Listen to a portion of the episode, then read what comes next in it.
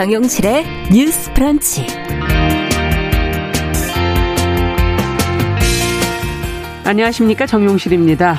성범죄를 다루는 법조계의 눈높이가 피해자에게 맞춰지고 있습니다. 아, 대검찰청이 지난해 성적 수치심이라는 용어를 일부 규정에서 삭제한 데 이어서 이 법무부 디지털 성범죄 등 전문위원회가 지난 3월 법무부에 비슷한 내용의 권고를 했고요. 최근 대법원 양형위원회도 이런 변화의 흐름에 합류를 했습니다. 자, 양형위원회는 이와 함께 성범죄 양형 기준도 높였는데요. 지금 달라진 내용들이 무엇이 있는지 그리고 그 의미와 남은 과제 같이 생각해 보겠습니다. 네, 개정된 도로교통법이 오는 12일부터 시행이 됩니다. 어린이 보호구역 내 건널목 주변에서는 무조건 차를 멈춰야 되고요. 회전 교차로 통행 규칙도 명확해진다고 하는데요. 자, 미리 알아둬야 할 것들 저희가 정리를 해드리겠습니다. 자, 7월 7일 목요일 정용실의 뉴스 브런치 문을 엽니다.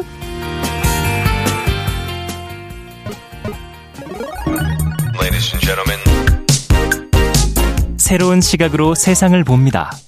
정용실의 뉴스 브런치 뉴스 픽. 네, 정우실의 뉴스 브런치 항상 청취자 여러분들과 함께하고 있습니다. 오늘도 많은 분들이 유튜브, 콩앱, 라디오로 들어오셨어요. 유튜브 한 700분 가까운 분이 들어오셨네요. 감사드립니다. 자, 첫 코너 뉴스픽으로 시작하겠습니다. 화요일, 목요일 이 두 분과 함께하고 있습니다. 신보라 국민의힘 전 의원 안녕하십니까? 네, 안녕하세요. 조성실 정치하는 엄마들 전 대표 안녕하십니까? 네, 반갑습니다. 자, 오늘 첫 번째 뉴스는 어, 윤석열 대통령 부부의 스페인 방문 당시에 대통령실 비서관의 배우자가 지금 동행한 사실이 알려지면서 여야가 지금 공방을 벌이고 있는데 어, 대통령실에 해명이 나오긴 했는데 어, 개운치 않다 뭐 이런 말들도 나오고 있고요. 지금 현재 상황이 어떻게 진행이 되고 있는지 어떤 말들이 나오고 있는지 한번 점검해 보겠습니다. 조 네. 대표님. 네. 지난주 윤석열 대통령 부부가 북대서양 조약 기구 정상회의 참석을 위해서 스페인 방문을 했었는데요. 네. 당시 이원모 대통령실 인사비서관의 배우자 A 씨가 동행했던 문제가 정치권의 큰 공방으로 번졌습니다. 네. 이제 핵심적인 부분은 대통령실 직원이 아닌 민간인 A 씨에게 대통령실 예산을 지원한 게 적절했느냐라는 음. 부분이고요. 이 부분에 대해서 대통령실은 이제 김 여사 일정을 위해서나 여사를 수행하기 위해 간 것이 아니고 음. 전체 순방 행사를 기획하고 지원하기 위해 간 것이며 이 부분에 대해서 영어가 능통하고 음. 국제 교류 행사들을 기획하고 주관하는 일을 주로 한다라고 음. 답변을 했습니다. 근데 이것이 또 공방에 더 불을 지피는 또 어떤 단초로서 역할을 하기도 아. 합니다. 왜냐하면 이제 결과적으로 어, 이 대통령실 직원이 아닌 경우에도 같이 합류를 해서 차별하는 경우들이 있긴 하지만 예. 뭐 여기에서 사례로 들었던 것과 이 상황은 맞대어서 보기가 어렵고 음. 무엇보다 실질적으로 그렇다면 직접 붙어서 수행을 하는 거 이외에 음. 대통령과 대통령의 아내가 참석하는 곳에 이제 순방 일정을 기획하는 것이 대통령실에서 음. 같이 관장해야 되는 업무의 일환이 아닌가. 네. 그래서 이것에 대해서 다시 또 공방이 일면서 또 야권의 여러 의원들은 음. 이 부분에 대해서 뭐 구체적인 조사나 뭐 답변을 해라 이런 음. 방식으로 또 공방을 이어가고 있는 상황입니다. 네. 자, 지금 이원모 비서관의 부인 배우자 얘기를 해주셨는데 사적인 수행을 했다고 그래도 문제지만 또 어, 대통령실 해명처럼 전체 일정 기획 지원하는 것도 문제가 아니냐 이런 지금 지적까지 나오고 있는데 어떻게 보십니까 신무라 의원께서 먼저 답변을 좀 해주신다면요. 네, 우선 내용적으로는 음. 대통령의 나토 순방에 민간인이 기타 수행원의 자격으로 참석했다라는 음. 것인데요. 이게 과거 최순실 사건의 경우 음. 비선이다, 민간인이 국정에 개입했다, 어. 혹은 사실상 국정을 좌지우지했다라고 예. 하는 게 실은 이제 최준 사건의 핵심인데 저는 이거를 이제 순방 수행을 두고 이게 비선이다라고 음. 하면서 하는 건 좀 너무 확대적인 주장이라고 보고요. 음. 실제 주치의나 통역사와 같은 민간인들도 네. 기타 수행원 자격으로 순방에 동행을 하기도 하거든요. 네. 그래서 저는 결국 이 지금 논란의 이 문제의 본질 음. 혹은 핵심은 결국 김건희 여사의 공식 행보에 대한 보좌의 문제다. 음. 그래서 공적 공식 조직을 통해서 보좌할 것인지 음. 어, 민간에서 계속 두도록 둘 것인지 음. 이제 그 문제 본질을 타고 이 사건과도 연관이 그러니까 되어 있다. 부속실 얘기를 하시는 거죠? 지금? 예, 맞습니다. 네. 지금 현재 이제 순방 같은 경우에는 홍보 비서관실에 홍보기 비서관이 지금 공석인 상황으로 제가 알고 있는데 예. 그렇기 때문에 일정 정도 이 순방과 관련된 기획 일정을 보완할 대통령실 업무 업무에 좀 공석이 있으니까 예. 그 역량이 필요했을 수는 있다고 보여집니다. 음. 그래서 민간인 자격으로 기획에 일정 정도 조언을 음. 할수 있는 그런 역할이 있었을 수는 있겠다라는 생각이 음. 들지만 지금 이렇게 논란이 되고 있는 것은 국민들께서 보기에 대통령 영부인이 공식 행보를 한다 음. 하고 있다. 근데 공식 지원하는 사람은 없다. 어, 그러면 이 영부인의 활동은 공식 행보인 거냐, 음. 비공식 행보인 거냐, 음. 어, 대통령실이 이런 논란을 자처가 있는 것 아니냐, 음. 이런 것이 중요한 포인트라고 생각하기 때문에 계속 그런 문제가 될수 예, 있다는 얘기군요. 예, 그래서 실은 이제 대통령 영부인 님 이전에도 이제 나토 뭐 순방 일정이 진짜 공식 음. 일정이고 영부인이 이제 동석하는 일정이지만 그 전에 이제 어 봉화마을 방문을 한다든지 그렇죠. 이런 행보들이 사실상 언론에 알려지고 영부인이 활동을 한 거기 때문에 보도가 나갈 수밖에 보도가 없죠. 나가고 했지만 네. 실은 대통령실 입장은 이건 비공식 일정이었다. 음. 어 그렇기 때문에 민간인이 함께 동행한 것이 크게 문제되지는 않지만 계속 음. 논란이 됐을 때 그러면 이 문제를 어떻게 풀어야 될지 여러분도 한번 의견이 있으시면 말씀을 주시라 대통령도 음. 그런 입장을 얘기하기도 했습니다. 그래서 저는 어 결국 이 공식 행보가 계속 될 수밖에 없다. 그렇죠. 그리고 네. 어 제2 부속실 그 원래 이제 영부인의 이제 공적 활동을 지원하기 위한 어, 구조로서 그렇죠. 있었던 게 이제 제2부속실인데요. 그게 전무한 상황에서는 지금 현재 이 공식 활동을 민간이나 음. 사적 인연을 동원할 수밖에 없는 구조로 가고 있다. 예. 근데 계속 문제가 될 수 있으니 계속 문제가 될 수 있기 때문에 저는 제2부속실 설치 문제를 어, 공약 파기의 문제가 걸려 있다 하더라도 음. 이제는 심사숙고해서 선택 결정을 하셔야 되지 않을까라는 음. 생각이 듭니다. 결국 네. 이 문제는 비선이냐 아니냐라는 논란보다는 결국 공적 업무 수행의 공적 조직의 음. 필요 여부에 따른 논란으로 보이기 때문에 네. 저는 그 문제로 접근하는 것이 맞겠다라는 네. 생각이 듭니다. 제2부속실 설치하고 제대로 된 이제 네. 공식 행보를 해라라는 말씀이신 거네요. 네. 네.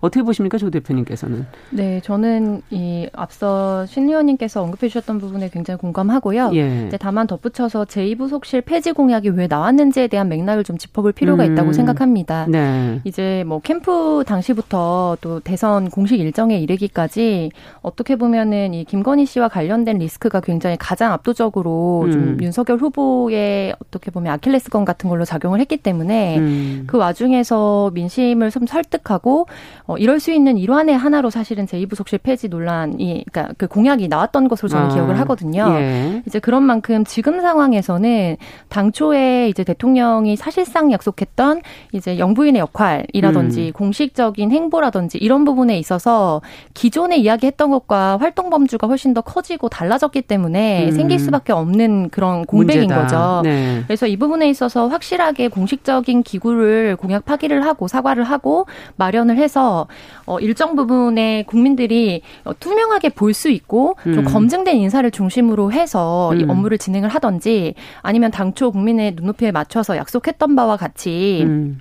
이전에 했던 관례대로 하지 않고 사실상 영부인도 자신의 삶을 영부인의 음. 역할로서가 아니라 이제 직업적인 어, 개인의 삶을 살고 대통령으로서 공식적인 법에 의해서 이제 보좌 받을 수 있는 부분들에 음. 대해서만 활동을 해나가는 것도 저는 좋은 방법이라고 생각을 하고요. 네. 그러니까 여기에서 지금 뭐 예를 들면은 스페인인데 무슨 영어 전문성이 무슨 말이냐 이렇게 비판을 좀 받기도 하는데 음. 예를 들면 국제교류 업무나 이런 부분에 전문성이 있다. 근데 이거는 사후적인 해석인 거거든요. 음. 그러니까 결국에 우리 우리나라에서 어, 비슷한 수준의 영어 뭐 전문성이라든지 국제 기획 업무라든지 음. 이런 전문 역량 가지고 계시면 정말 많습니다. 음. 그런데 그분들이 다 그 기회를 갖는 것은 아닙니다. 그래서 그거는 이 질문에 대한 본질적인 답변이 전혀 되지 못하고 그래서 결국에 이게 기타 수행원으로 등록을 했 했기 때문에 문제가 없다는 해명은 사실 어떤 보도에서는 이제 외교부의 일부 답변을 또 내보내기도 했더라고요. 네. 그러니까 이게 사실은 대통령실에서 명단을 보내면 이제 외교부에서는 별다른 문제가 없는 한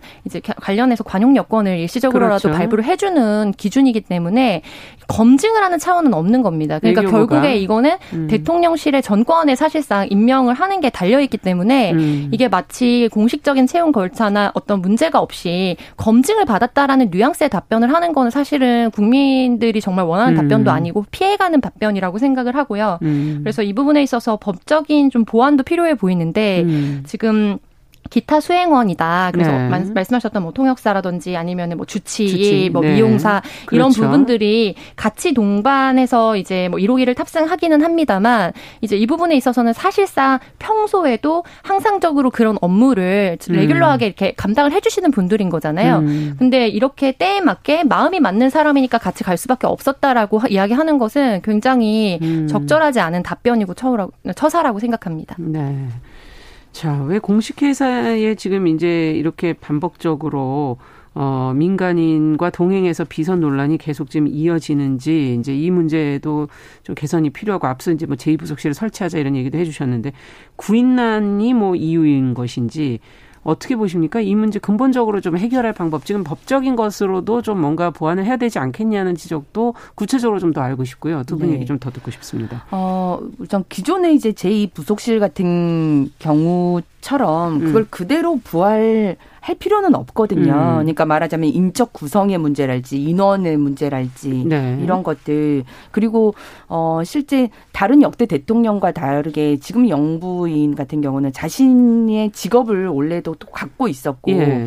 그 직업적 일을 또 어, 충분히 해 나가면서도 또 할수 음. 있는 일이기 때문에 인원을 좀 최소화하면서 음. 그리고 공적 업무에 기본적으로 공적 업무를 수행하게 되면 그 네. 그 공적 일정에 대한 기획을 해야 되고요. 그렇죠. 그다음에 어 스케줄을 이제 좀 관리하고 네. 어, 관련한 행보를 하게 될 경우에 말씀 자료들을 또 정리를 해야 되고 하는 것들이 있기 때문에 네. 경호 업무가 있고요. 그렇죠. 그래서 기본적인 정말 어 레귤러하게 반드시 필요한 적정 인원만 구성해서 그걸 지원하겠다. 벌써 한 되는 거 아니에요? 네, 맞습니다. 네. 근데 이제 부속실 인원 전체가 원래 기본적으로 좀 어 기후 전에는 많았기 음. 때문에 그걸 좀 최소화하고 음. 사실 지금 대통령 입장에서는 어 우리 최근에 청와대 개방한 것처럼 네. 제왕적 대통령제 폐하대안을 극복하고 음. 청와 대통령실 자체를 굉장히 이제 슬림하면서 가겠다라고 하는 음. 의지가 굉장히 강했고 네. 그래서 대, 그 청와대 개방 같은 경우도 굉장히 설왕설래가 많았지만 음. 이행을 결국 해냈잖아요. 그렇죠.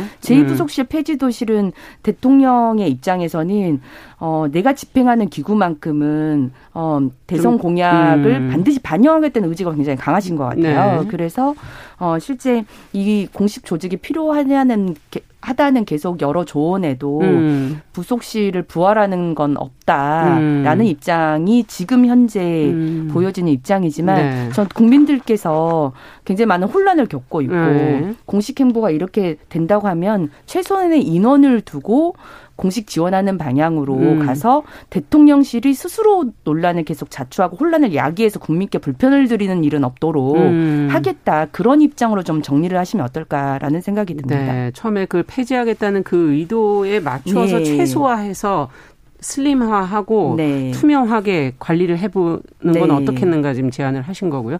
그렇다면 조 대표님께서는 어떻게 또 보십니까? 네, 저도 이제 대통령실 입장에서는 일종의 강박 같은 거를 좀 내려놓고 음. 좀 유연하게 일정 부분 수정 보완할 필요도 있다고 생각을 하거든요. 그러니까 그렇죠 사실 저는 이 이부속실 폐지 같은 경우에는 기존의 약속대로 하는 게 가장 현재 상황에선 적절하다고 봅니다. 왜냐하면 음. 이게 단순히 영부인이 이부속실이 없는데 누구의 뭔가 어떻게 보면 뭐 보조화를 받느냐 이런 차원의 문제로만 음. 치환하기는 어렵고 왜냐하면 이거 이외에도 이전에 뭐 녹음 파일 논란이라든지 기존의 음. 다른 의혹을 제외한 이번에 뭐 예를 들면은 이 비서관과의 뭐 신시 그 신씨라고 불려 있는 이 같이 음. 동행하신 분과의 어떤 사적 관계라든지 이런 음. 것들이 굉장히 많은 의혹에 합리적 의심의 근거를 좀 주고 있거든요. 네. 그러니까 정말 전문성이 있고 뭐 업무상 만나고 이런 이런 거에 그치지 않고 이제 예를 들면 막 굉장히 고액을 후원했다든지 음. 이런 이해관계가 사실상 얽혀 있는데 이거는 뭐 전혀 편법이나 불법이 아니다라고만 음. 이야기하는 거는 맞지 않아서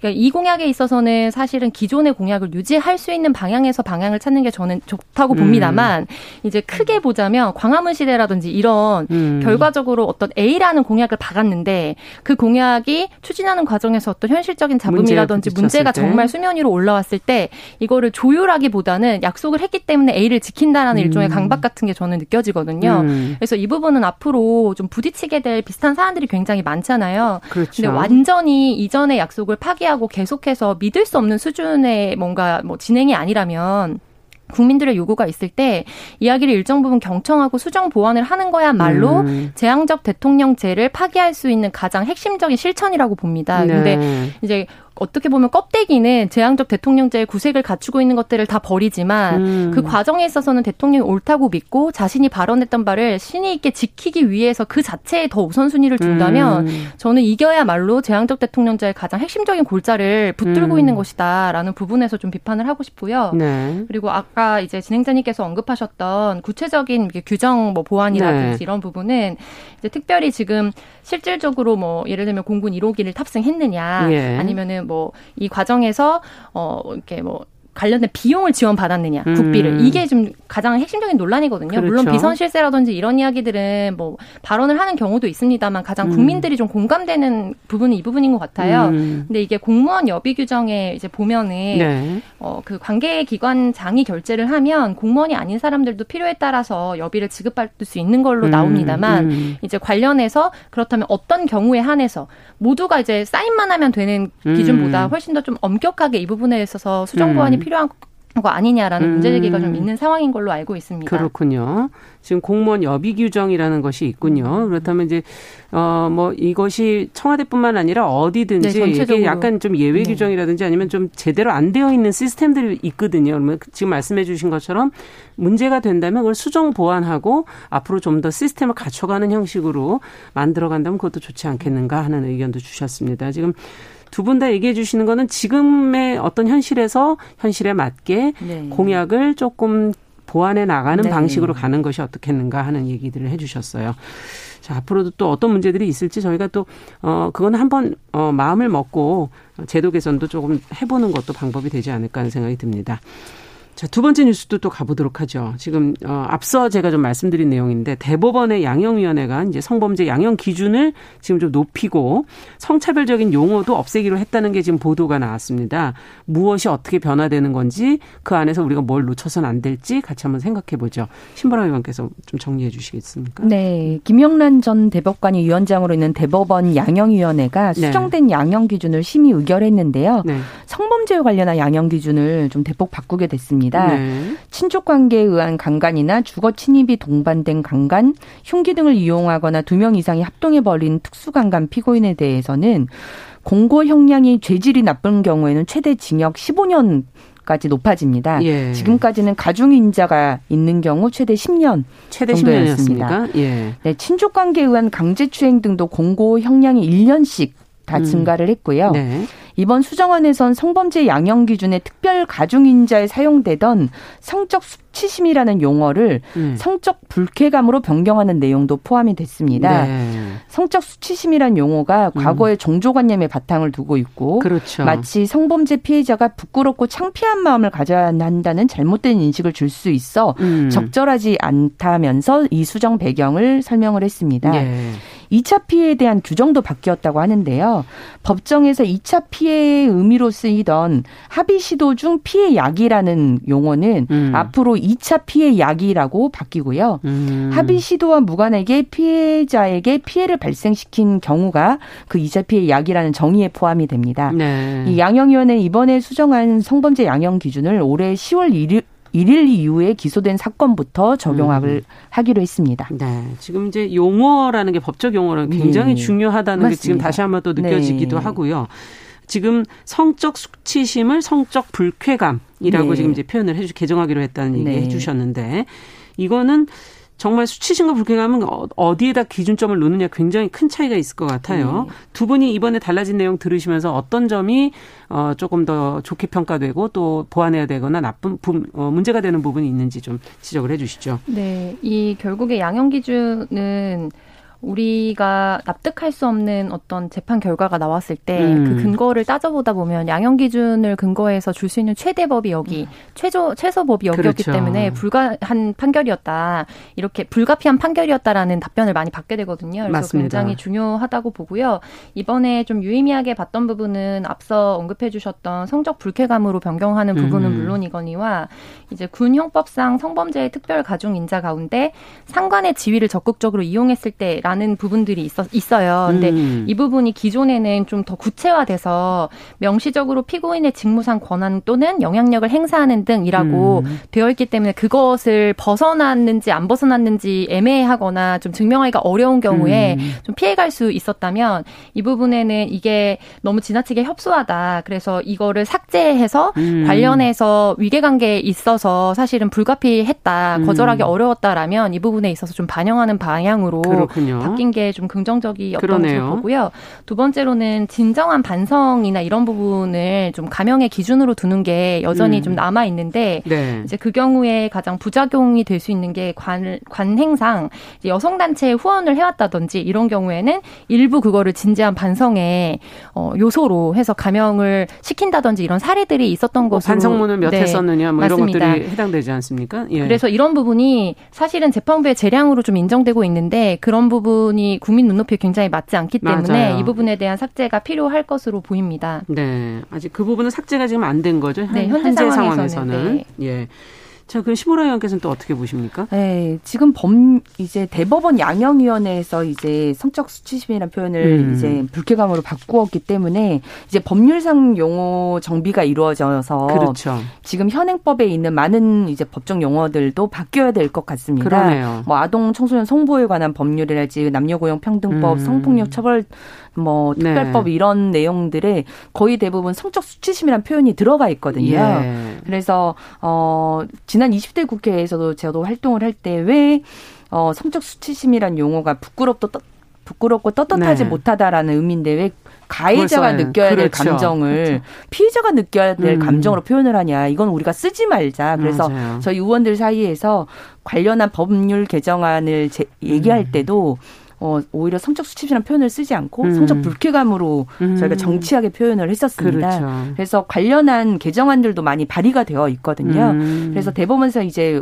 그렇게 바꾼 만큼 법률 용어를 확실하게 다 재정비를 이번에 그럼 이거는 국회가 또 해야 될 예, 국회에서 말씀이시네요. 개정안으로 발의를 해가지고 네. 이제 개정을 하는 건데요. 네. 이미 비슷한 법률 개정안들이 다 발의가 되어 있기 때문에 빠르게 정기 통과를 시키기만 국회가 열리는 대로 통과만 시키면 될 것 같습니다. 네. 근데 이, 이 법률 용어 자체가 바뀌는 게 얼마나 중요하냐면요. 네. 실제 성적 수치심이라는 용어를 재판부에서도 잘못 음. 해석을 해서 예컨대 그 버스 안에서 하반신 부위를 휴대폰으로 찍던 가해자가 기소가 돼가지고 음. 법정에 섰는데 2심에서 재판부가 피해자가 그 경찰 조사에서 당시 심정을 물었더니 예. 어, 기분이 더럽고 어떻게 저런 사람이 있나 왜 사냐라는 생각을 했다고 진술을 했는데 이는 불쾌감이나 불안감을 넘어서 성적 수치심을 나타낸 것으로 단정하기 어렵 다면서 무죄 판결을 내렸습니다. 아. 그러니까 이 성적 수치심이라는 용어를 부끄러워하는 거죠. 네. 피해자가 그렇게 생각해야 된다는 거. 맞습니다. 근데 피해자의 감정이 그것과 다르면 그건 또 해당 안 네, 되는 네, 성적 걸로. 수치심을 느꼈다고 보기 네. 단정하기 어렵기 때문에 무죄를 선고를 한 거고요. 물론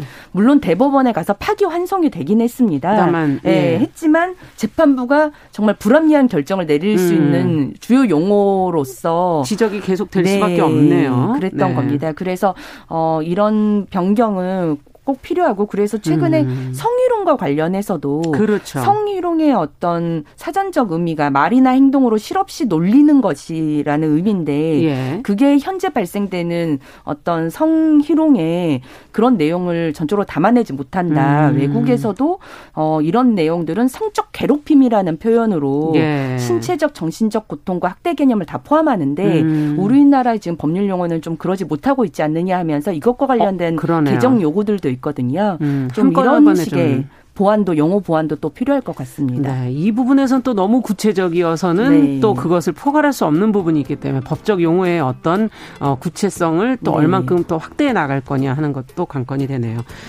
자, 뉴스픽 오늘 조성실 정치하는 엄마들 전 대표 신보라 국민의힘 전 의원 두 분과 함께 이야기 나눠봤습니다. 말씀 잘 들었습니다. 감사합니다. 네, 감사합니다. 감사합니다. 네, 정유실의 뉴스 브런치 1부 마치고 잠시 후에 돌아오겠습니다.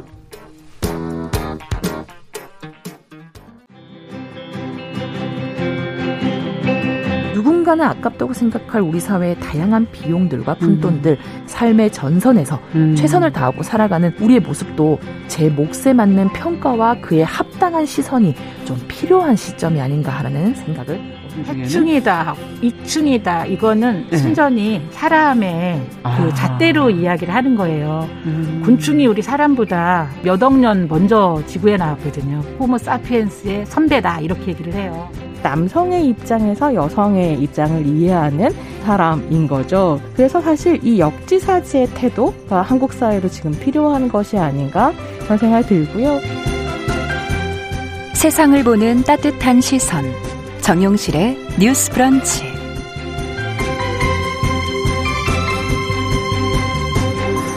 네, 정용실의 뉴스 브런치 듣고 계신 지금 시각 11시 31분입니다.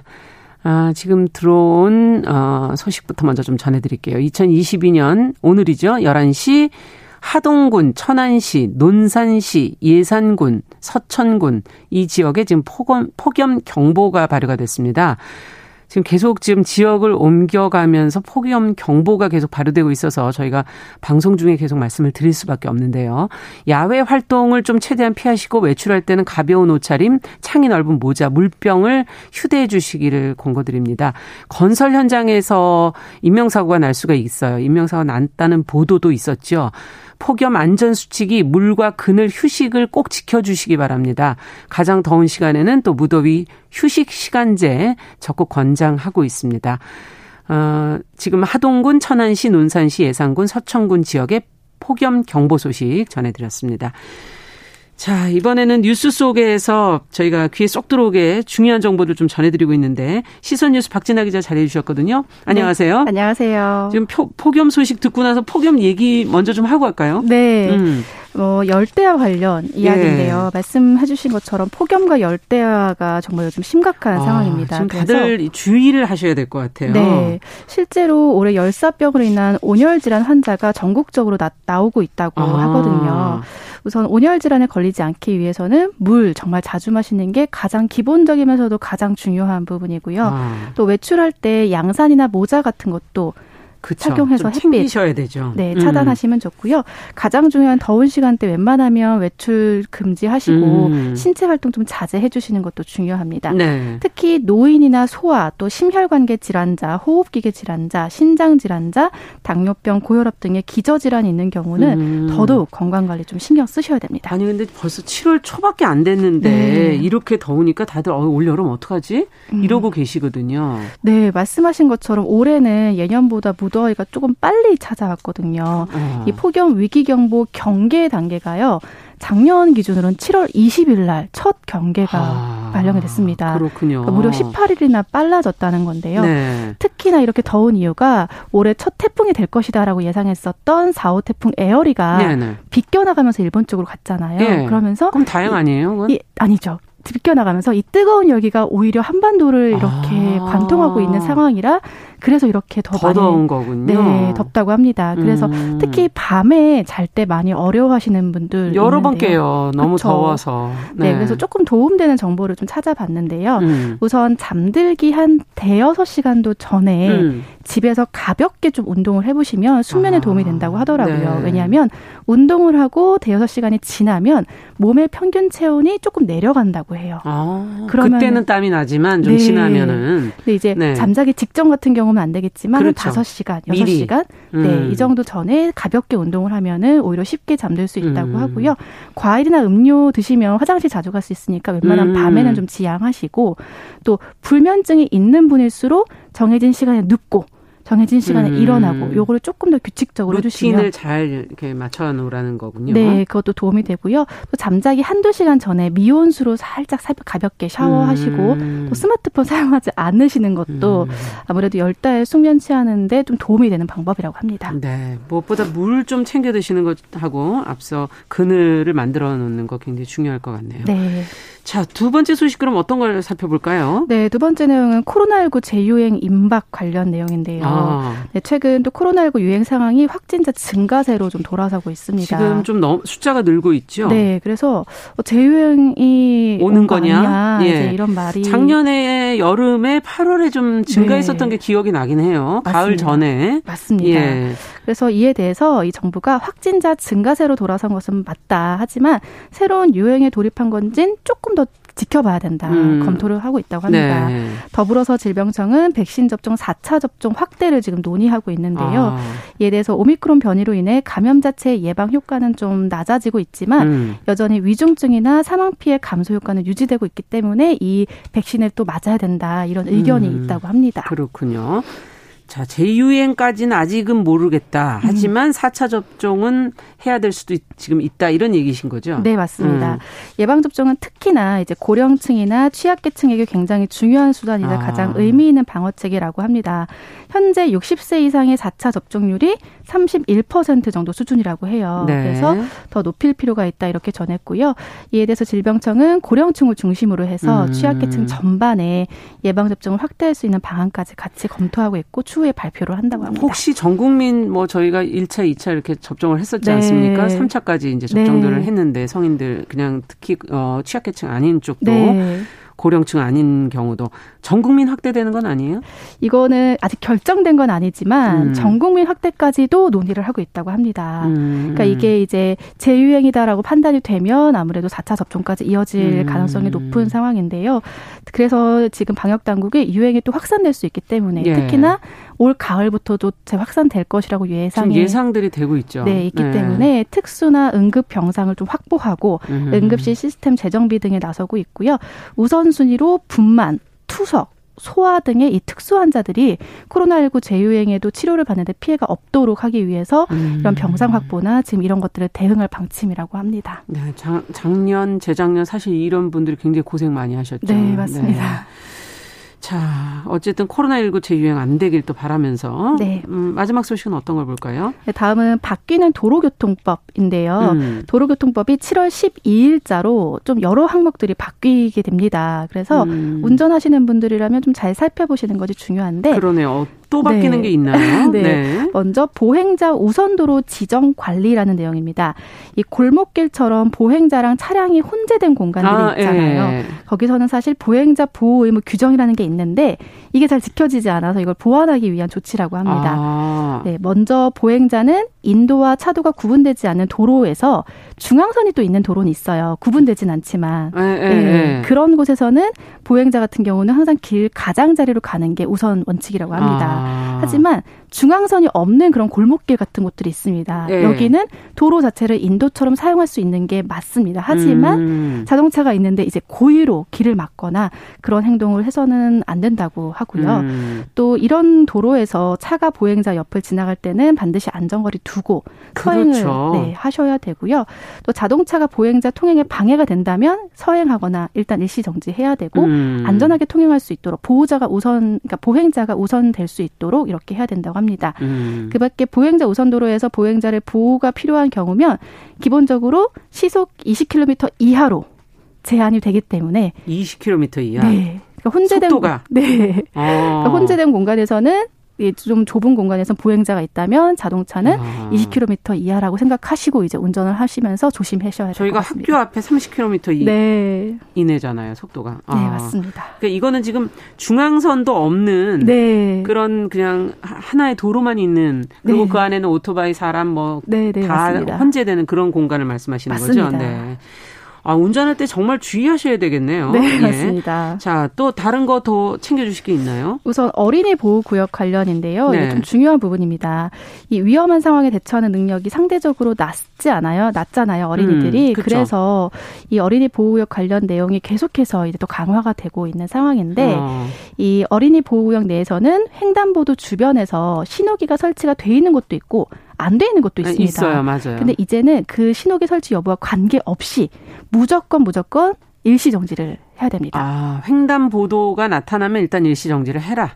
네. 그러니까 근데 예. 신호기가 없어도, 없어도 없어도 어린이 보호 구역에 네. 있으면 반드시 일시 정지를 해야, 해야 되는 건데 아. 이거 같은 경우는 위반하는 운전자에게 범칙금 6만 원, 네. 승용차 기준에 범칙금 6만 원에 벌점 10점이 부과가 됩니다. 음. 또 경찰청은 횡단보도 앞에 일시 정지 의무를 의무를 예전에는 보행자가 통행하는 때라고 했습니다. 그 말은 보행자가 있으면 이제 일단 일시정지하세요. 아닐 땐 가라 이런 거네요. 네, 그런 의미인데 네. 지금은 통행하려고 하는 때까지로 이게 바뀐다고 해요. 그러면 통행할 수도 있는 저쪽에서 올 수도 있기 때문에 무조건 서야 되는 거네요. 그러면. 맞습니다. 그러니까 쉽게 음. 말하면 어린이 보호구역에서 횡단보도 앞에서는 사람이 있든 없든 일단 일시 정지해라 음. 이 내용이고 말씀드린 것처럼 이거 같은 경우는 위반하는 경우 범칙금도 있고 음. 이제 벌점도 있기 때문에 반드시 7월 여기서 만약에 사고가 났을 때도 그거에 대한 예, 법적 해석이라든지 이런 것들이 네. 여기 지금 이제 문구가 달라지는 거기 때문에 맞습니다. 네, 중요하네요. 그러니까 학교 앞에 어린이 특히 보호구역으로 지정된 곳은 어, 횡단보도가 나오면 네. 신호가 있든 없든 일단 잠깐 섰다가 네. 확인을 하고 가라는 얘기네요. 맞습니다. 음, 네. 네. 7월 12일부터니까 오늘부터라도 좀 적응을 하셔서 네. 이제 아 이건 참 중요한 네, 내용이네요. 네, 중요한 내용입니다. 네.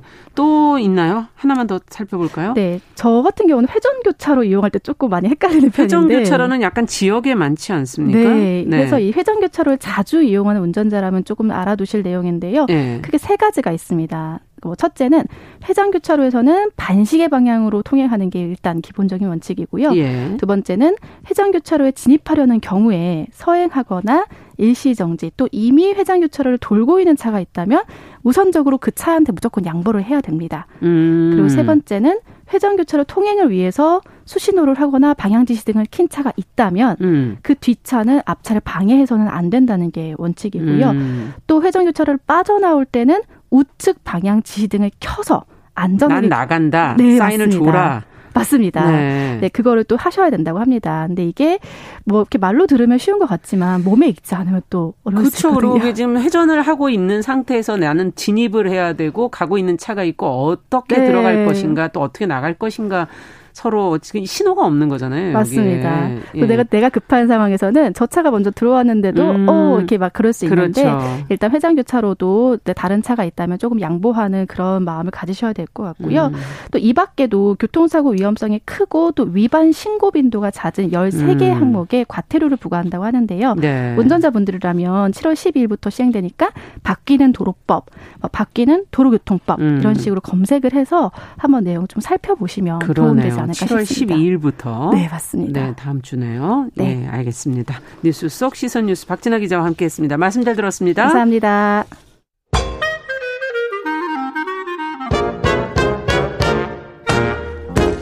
모두가 행복한 미래. 정용실의 뉴스 브런치.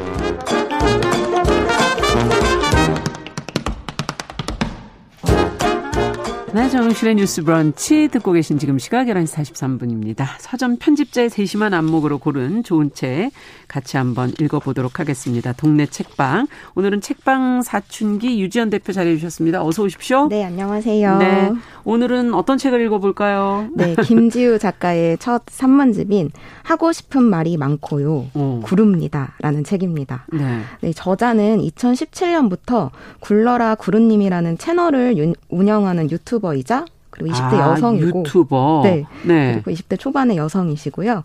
어, 뇌병변 장애인이자 대학생 등 다양한 정체성을 아. 지니고 있고요. 또 이렇게 장애를 가진 몸을 통해서 겪은 정규교육 과정과 이 대한민국 사회 속의 경험을 좀 음. 유쾌하면서도 이렇게 뾰족한 솔직함을 담아서 낸 이야기들이 이 책에 담겨 있어요. 네. 그래서 이 앞표지에 이제 작가 소개를 보면 예. 구르고 굴러 영상을 찍다, 연극을 하고 책을 썼다. 음. 또 어디로 굴러갈지 계획은 없지만 구를 의지와 바퀴만은 탄탄하다고 적혀 있는 것처럼 음. 이렇게, 이렇게 솔직하고 단단한 에너지를 지니고 있는 사람처럼 여겨지더라고요. 그러네요. 네, 그래서 저도 이 굴러라 구루님이라는 유튜브 채널을 좋아하는데 예. 여기서 이제 일상 브이로그를 통해서 이렇게 자신의 좀 평범한 모습을 보여주면서도 이렇게 장애를 가진 다른 몸들이 함께 살아가는 이야기를 음. 좀 열심히 말하고 또 이렇게 휠체어가 들어갈 수 있는 식당을 표시한 지도를 만들어 배포하기도 하고 이렇게 자신만의 좀 다양한 언어로 정상과 비정상의 틈새에서 세계와 멋부터 살아가는 이야기를 나누고 있습니다. 네. 야, 구른다라는 그 표현이 처음에 하고 싶은 말이 많고요. 음. 구릅니다. 그래서 뭘 굴른다는 건가 했는데 그쵸, 예, 그 정체성이 아주 명확하게 지금 느껴지고 음. 하고 싶은 말이 많다는 게 무슨 뜻인지도 알 것 같고. 근데 책 표지 지금 보면서 지금 띠지를 보니까 네. 어리고 장애가 있는 여자들의 이야기가 많아지면 음. 좋겠다 라는 게 또 쓰여 있어서 음, 작가가 어떤 사람일지 음. 조금 상상이 되네요. 네, 맞아요. 음. 작가의 말에도 썼는데 자신이 그 소수자, 사회적 소수자의 대표는 아니지만 어쨌든 용기를 내서 말하고 있기 때문에 음. 이렇게 멈추지 않고 계속 말하고 있는 그런 이야기들을 나누고 있다고 해요. 네.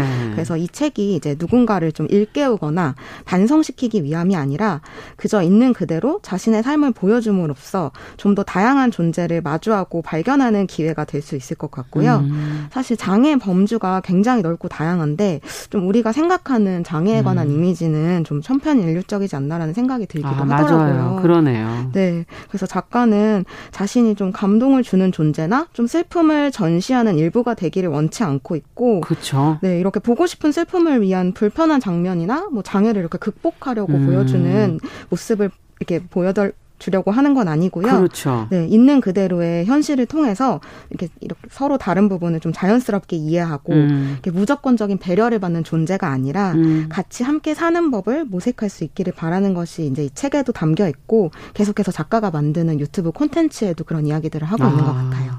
유튜버로 먼저 활동을 하셔서 이제 알려진 것 같은데 어떤 계기로 시작을 하셨는지 혹시 알고 계세요? 어, 네. 책을 통해서 저도 알게 아, 됐는데 아, 네. 많은 분들이 그걸 되게 궁금해 하시네요. 그렇죠. 왜 네. 어떻게 시작하게 됐을까? 그런데 정말 별 생각이 없이 그냥 시작한 것이라고 책에도 쓰여 있어요. 그래서 이게 꼭 그런 어리, 어리석은 질문 같이 느껴지네. 그렇죠. 시인들한테 시를 왜 쓰셨어 이런 어, 거랑 비슷하게 비슷한 네. 느낌으로 하는 네. 질문과 답변 같아요. 음. 그래서 장애가 있는 사람이 뭔가를 시작하는 게 이제 꼭 대의가 있어야만 음. 빛을 발할 때가 많은데 자기가 생각하기엔 작가는 장애인이 아무 생각 없이 좀 좋아하는 것들을 하고 재미있어 음. 보이는 일들을 하면 좋겠다는 거예요. 그러네요. 그래서 그로 인해서 뭐 실패도 해보고 그 실패를 좀 음. 극복하면서 또 다른 시도를 해볼 수 있는 그런 안전한 음. 환경들이 좀 계속 만들어졌으면 좋겠다는 바람이 이제 자신 안에 있었고 음. 어, 뭐 그냥이라고 말을 하기는 네. 했지만 사실 이제 어렸을 때부터 편집 프로그램 다루는 거를 굉장히 아. 재밌어 하기도 했고 그렇군요. 또 이제 항상 카메라가 곁에 있었고 그 영상 제작을 해갖고 수상한 이력도 많으시더라고요. 그러니까 워낙 그쪽으로는 네, 좀 재주가 있는 네, 거네요. 네, 좀 네. 재주가 있으셔가지고 해오던 일이라서 이제 큰 의미를 두진 않고 그냥 이제 음. 자연스럽게 유튜버가 되었다라는 얘기가 적혀 있는데 오히려 이 의미 없는 대답이 자신을 너무 좋다고 말하고 있고요. 아. 그리고 세상에 이제 장애인 이야기가 이렇게 많이 되고 있지만 그럼에도 너무 적고 어, 아까 말한 대로 여성이자 청소년이자 장애인인 사람들의 이야기는 더 없었기 더 때문에 음. 네, 자신의 이야기를 좀 자기가 직접 하는 것이 좋겠다고 생각해서 이렇게 콘텐츠를 음. 만들기 시작했다고 해요. 정말 장애인 이야기 그러면 뭐 방송에서 늘 볼 수 있듯이 네. 무슨 극복기라든가 맞아요. 뭐 이런 굉장히 큰 의미를 음. 두는 음. 그런 뭐 슬픈 이야기라든가 네. 이런 것들로 주로 돼 있는데 그냥 평범한 이야기. 네, 맞아요. 예, 이런 이야기. 를 지금 음. 이제 본인은 쓰고 계시다 이런 얘기네요. 네. 네. 음, 그러면 내용들은 어떻게 그 콘텐츠 만들어지고 있습니까? 네, 콘텐츠가 진짜 다양한데요. 그 가장 크게는 자신의 일상을 공유하는 음. 브이로그들이 대부분이고요. 아. 또 이제 세부적인 콘텐츠로는 네. 사회적 소수자와 관련된 그 사회 문제를 이제 꺼내가지고 시청, 시청자의 의견을 묻는 구르님 말한다라는 코너가 있고 아하. 또 이제 주제를 정하고 이렇게 같은 장애를 가진 여성들이 모여서 나누는 수다 같은 디 시스터즈라는 코너도 재밌는 있고요. 코너들이 많네요. 네, 재밌어요. 그리고 네. 또 제가 가장 좋아하는 코너인데 휠체어 꾸미기 프로젝트가 있어요. 그래서 매달 이렇게 뭐 한복을 입고 한복에 어울리는 뭐 휠체어 꾸미기를 한다든지 아, 내 의상과 어울리게 네, 네, 웨딩 드레스를 입고 그 웨딩 드레스에 맞는 어떤 그러면 꽃이랑 뭐 이런 거로 막 또 휠체어를 네. 꾸민다든지 다양한 이제 디자인과 어떤 모습, 아, 진짜 그렇겠네요. 네 그런 음. 것들을 해서 장애에 대한 인식을 좀 전환하는 이런 프로그램들을 재밌는데요? 만들고 있어요. 네, 재밌어요 정말. 그래서 이렇게 자신이 말하기를 이제 채널의 이 유튜브 영상들이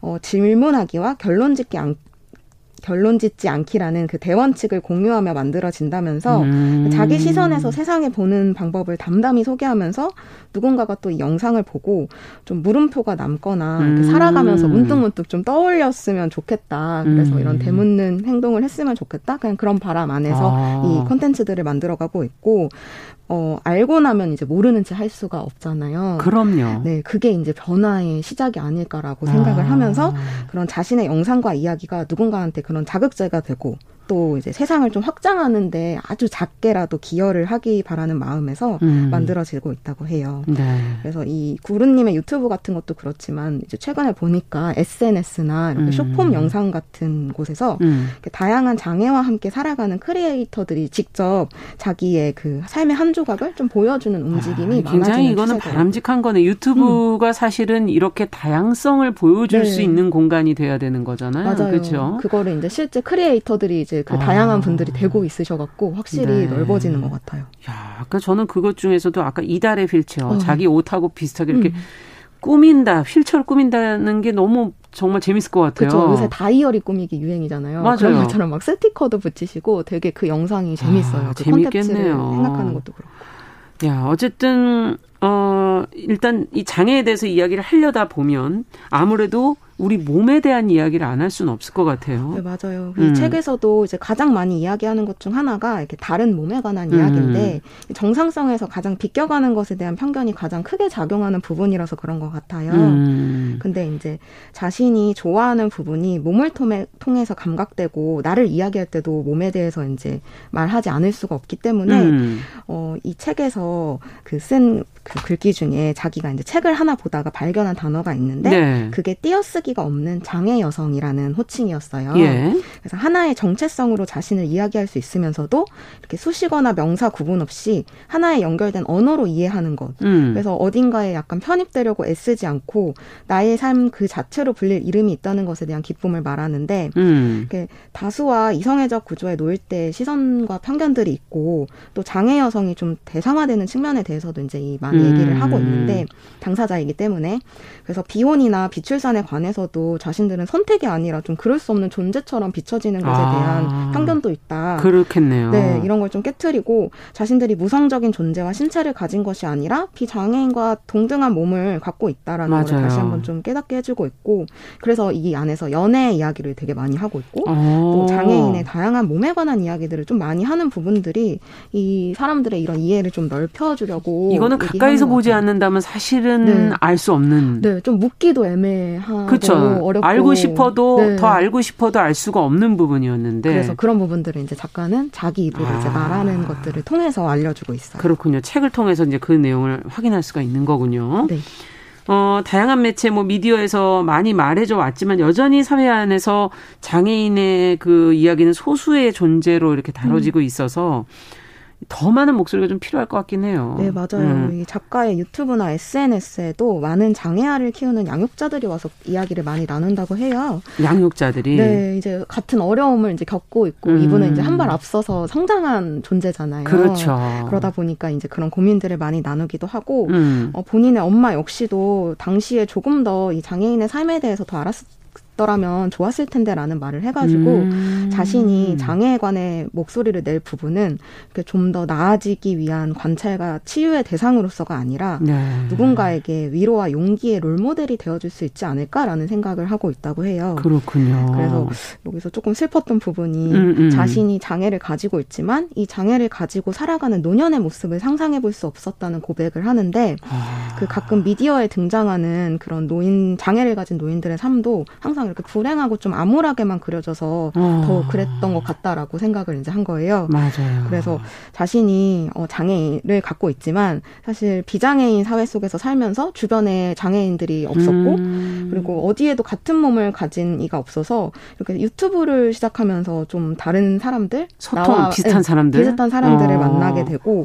이 경험과 이야기를 하는 일들이 너무 기뻤다고 해요. 음. 그래서 자신 역시 장애를 가지고 살아가는 어린이였고 지금도 그런 어린 이들을 떠올리면서 더욱 보여줌으로써 좀 따라하고 싶고 뛰어넘고 음. 싶게 만드는 존재가 필요하다고 생각을 해서 시작은 사실 그냥이었지만 자신이 만드는 콘텐츠는 그런 이야기가 많아지면 좋겠다고 생각을 했고 네. 어, 어떻게 보면 그런 이야기들이 사실 자기한테도 계속 필요했던 건 아닐까 돌아보게도 됐다고 하고요. 그렇겠네요. 네, 또 이제 어, 누구나 연, 연대와 공감이 가능한 그런 이제 영상들을 좀 자기는 앞으로도 음. 계속 만들고 싶다. 그래서 어, 더욱더 현실적으로 잔잔하고 사소하고 별거 아닌 평범한 그 음. 그 장애인의 이야기와 목소리, 그리고 이제 당연하게 내가 여기 있어야 한다는 감각이 더 많아지길 바란다는 음. 게이 책의 진짜 메시지고 하고 네. 싶은 말인 것 같습니다. 정말 이제 이제 지금 젊은 사람들은 더 다양하게 좀 남, 어, 어, 행복하게 살아보고 싶은데 네. 그 모델들이 그 다양한 모습을 가진 모델들이 지금 현재 많지가 않아서 네, 부족하죠. 예, 계속. 그게 항상 문제인 것 같습니다. 음. 유튜브나 이런 걸 통해서 네. 그런 모습들을 건강하게 보여주시는 분들이 많다면 희망이 또 생길 것 같네요. 네, 네 김지우의 하고 싶은 말이 많고요. 구릅니다. 이제 무슨 말인지 예, 완전히 이해를 했네요. 자, 오늘 책 같이 읽어봤습니다. 책방 사춘기 유지연 대표와 함께, 어, 구루님의, 유튜브 구루님, 김지우님의 에세이 같이 읽어봤습니다. 감사합니다. 네, 고맙습니다. 자, 정용실의 뉴스 브런치 목요일 순서도 이제 인사드려야 되는데요. 끝으로 노래 한 곡 들으면서 오늘 시간 마무리하겠습니다. 아이유가 부릅니다. 좋은 날. 저는 내일 다시 뵙겠습니다. 안녕히 계십시오.